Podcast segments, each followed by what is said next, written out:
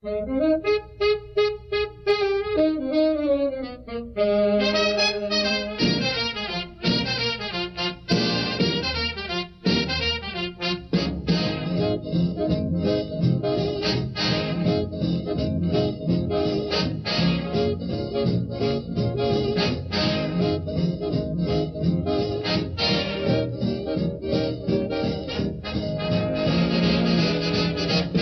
Cari amici ascoltatori, benvenuti da Francesco e Stefania all'ascolto di Blues and Jazz, rassegna di musica afro-nordamericana trasmessa da Radio Spazio Noi. Spesso nelle puntate precedenti abbiamo ascoltato brani di musicisti attivi tra la fine del XIX, del XX e gli inizi del XXI secolo. Abbiamo avuto modo di conoscere le differenze tra i generi jazz rock, pop, fusion, poi un ritorno al jazz classico che comunque guarda in- inevitabilmente alle esperienze musicali dell'improvvisazione e dell'avanguardia. Tutto questo è avvenuto per uscire, per liberarsi dai canoni ferrei dei generi bebop, hard bop e cool, che dalla fine della metà degli anni 40 agli inizi dei primi del 60 avevano raccolto con grande successo il consenso della comunità jazzistica sia nera che bianca. Bisogna ricordare anche che questi cambiamenti sono avvenuti quando i grandi musicisti delle big band, in auge negli anni 40, iniziarono a formare i propri gruppi, abbandonando o sciogliendo le grandi orchestre. Pensiamo quindi di tornare agli inizi di quei cambiamenti per capire, per ricordare autori e brani che hanno segnato quella strada, la strada del bebop che tutt'oggi viene percorsa con lavori che a suo tempo non abbiamo trasmesso o edizioni con arrangiamenti diversi o brani eseguiti successivamente con altri musicisti. Eh, Stefania, ciao, bentornata. Eh, sei stata qualche giorno assente, eh? questa influenza? Sì, sì, ora sto meglio. Eh, un caro saluto a te, Francesco. È veramente bello ritrovarti ai microfoni questa sera. E un saluto anche ai nostri radioascoltatori. Io ti ringrazio per questa decisione che hai preso, che è approvata ovviamente da me e immagino anche dai nostri ascoltatori cioè questo di ritornare ad, a, ad, altri brani, ad altri anche autori che abbiamo tanto conosciuto, soprattutto lo scorso anno, questo è da ricordare. E per esempio sono contenta dell'autore che andiamo a conoscere questa sera. Tu sai che ho un debole per lui, ma lo faccio dire a te chi è. È una sorpresa, per una sorpresa però per noi non è una sorpresa, è una sorpresa per voi perché adesso avuto il consenso di Stefania, iniziamo con un musicista di grande valore, un genio che credo stia a cuore a tutti noi. Clifford Brown. Bentornato Clifford. Mi prende e, evviva, evviva Clifford. È stato il primo suonatore di tromba della giovane generazione di musicisti che ad Harlem suonavano il bebop. La tromba più acclamata. Dopo Miles Ma... Davis. Sì, Scusa sì, se questa la volevo dire io. Dopo Miles Davis, eh. Tant'è che Quincy Jones eh, ebbe a dire il più grande trombettista che sia mai esistito.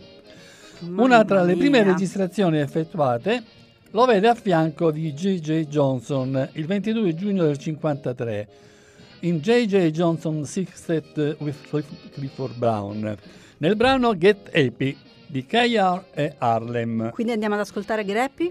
Sì. E Greppi sia.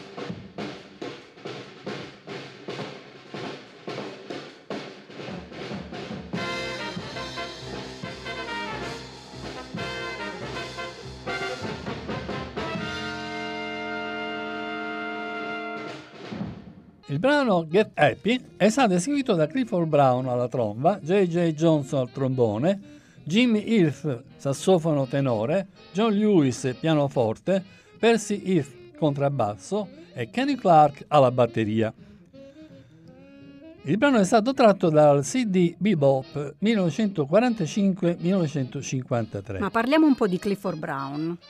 Beh, Clifford nasce il 30 ottobre del 30, 30 ottobre del 30, a Wilmington, nello stato del Delaware, in una famiglia di musicisti, quindi inizia ben, eh, diciamo così, preparato nel suo DNA.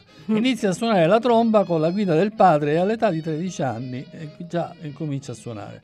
La sua formazione iniziale si ispira allo stile di Fats Navarro, che ha modo di incontrare all'età di 15 anni ricevendo complimenti e vivi incoraggiamenti. Trasferitosi, a Filadelfia, si avvale delle esperienze acquisite dall'aver fatto parte da sideman dei gruppi di Fez Navarro, di Dizzy Gillespie, di Charlie Parker e di tanti altri val- molti validi musicisti. Insomma, hai fatto dei nomi molto importanti, quindi siamo davanti ad un giovanissimo sì. artista che nel giro di pochi anni diventa uno dei massimi suonatori di tromba, come anche dicevi prima, e addirittura in uno dei migliori periodi della storia del jazz, questo non lo dobbiamo dimenticare. No, no, è assolutamente messo ai vertici dei grandi del jazz eh, in assoluto un grande musicista che si distingue anche per il suo particolare stile di vita. Niente alcol, niente droghe, mai. Difficile Quindi voglio dire, è veramente una perla rara nel una, mondo una rara, della musica. Una rara espressione di vita per quanto riguarda la musica americana. Difficile trovare in quel periodo, in quel periodo un musicista jazz che non abbia provato gli effetti delle droghe. Dopo un incidente stradale avvenuto nel 50, dove rimane gravemente ferito, riprende a suonare nel 1952, quando entra a far parte del gruppo di Chris Powell, con il quale effettuerà le prime registrazioni. E qui devo dire che in effetti, mh, povero Clifford Brown, gli incidenti stradali sono stati letteralmente i diavoli del suo destino visto che è deceduto a soli 25 anni proprio per un incidente stradale, quindi purtroppo. questo è il primo incidente. Purtroppo, purtroppo il primo incidente l'ha fatta franca ma nel secondo purtroppo mm. è andato via. E beh, di questo ne parleremo dopo, eh, perché insomma per il momento è un pochettino emozionante parlare di questo discorso. Peccato che il mondo della musica jazz abbia perso un trombettista geniale così precocemente. Così giovane, quindi aveva veramente tantissimo ancora da aveva dare. Aveva 25 anni. Quando è, morto. Quando è morto. Quindi noi stiamo parlando di un artista che ha già collaborato con tutte queste persone entro i suoi 25 anni. Cioè ha avuto 4 anni di, diciamo così, di esperienza professionale. 4 mm-hmm. anni, forse mm-hmm. circa 4 anni. E con questi circa 4 anni è diventato il massimo trombettista del, della, nel mondo della musica jazz. Continuiamo, dai, nel settembre, dicevi prima. Sì, e allora, già eh, quando si è ripreso da questo incidente che gli era costato parecchio dal punto di vista di degenza, nel settembre del 1953 Lion Hampton lo chiama a far parte del suo gruppo per una tournée in Europa con Art Farmer, Quincy Jones, Jimmy Cleveland e Gigi Grisset. Ma Clifford Brown, sia a Stoccolma che a Parigi, non rispetta il vincolo contrattuale che lo obbliga a non suonare in quel tour con altri gruppi musicali quindi viene estromesso dal gruppo.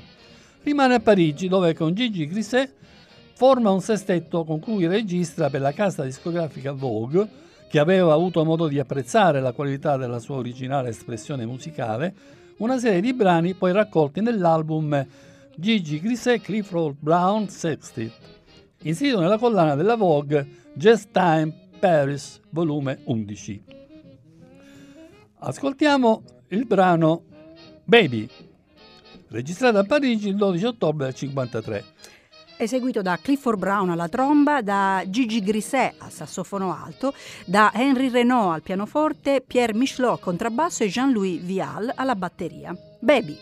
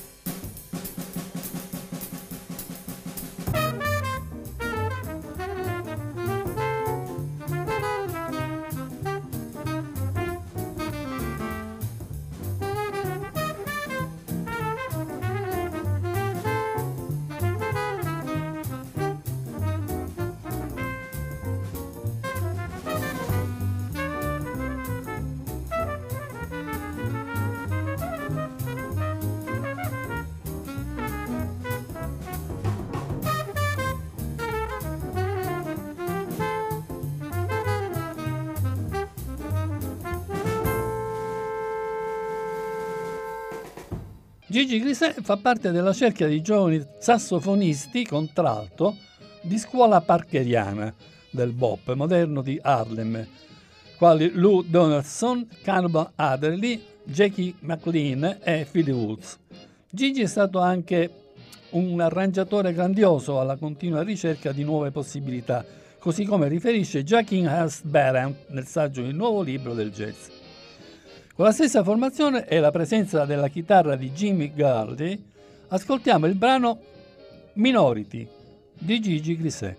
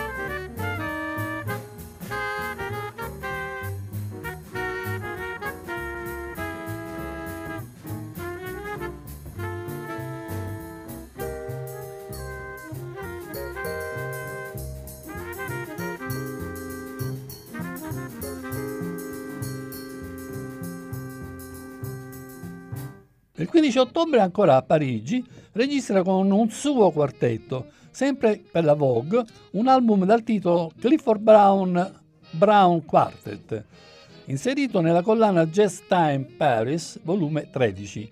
Il quartetto è composto da Clifford Brown alla tromba, Henry Renault pianoforte, Pierre Richelot al contrabbasso, Kenny Clark alla batteria. Mandiamo in onda You Are a Lucky Guy.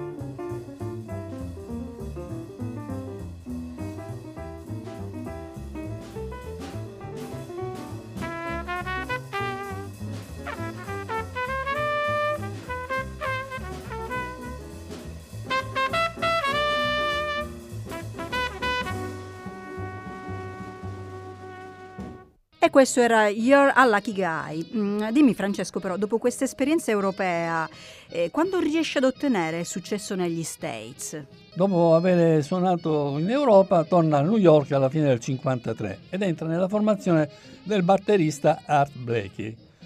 Il primo grande successo lo ottiene quando il 21 febbraio del 1954 registra dal vivo per la Blue Note un concerto effettuato al Birdland, il più importante club di musica jazz del periodo. Dall'album A Night at Birdland, volume 1, ascoltiamo Quick Silver di Horace Silver. La formazione è composta da Brown alla tromba, Lou Donaldson, sassofono alto, Horace Silver, pianoforte, Carly Russell, contrabbasso, Art Blakey, batteria. Un brano che caratterizza la innovazione musicale del gruppo che si ritrova a suonare con tempi molto rapidi e con una perfetta sintonia.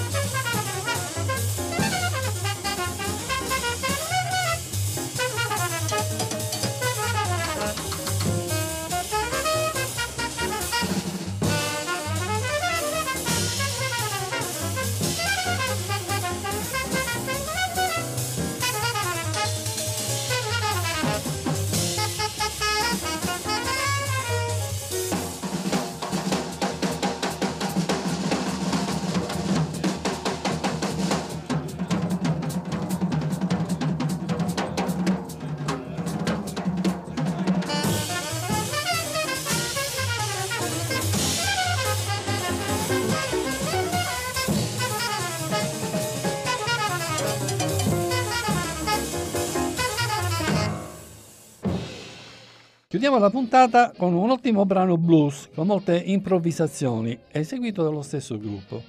Il titolo del brano è Blues.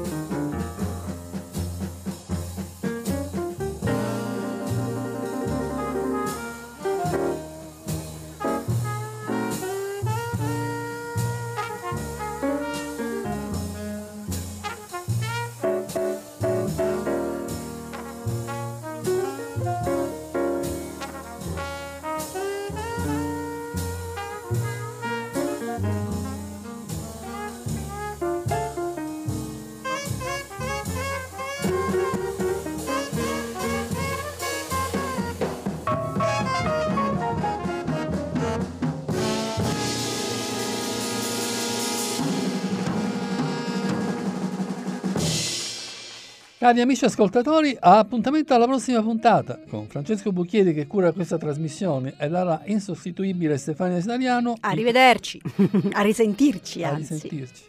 Ottima collaboratrice e grande regista in sala di registrazione. Gli bisogna fare una statua perché purtroppo qua i soldi non ci sono, quindi non gliela possiamo fare.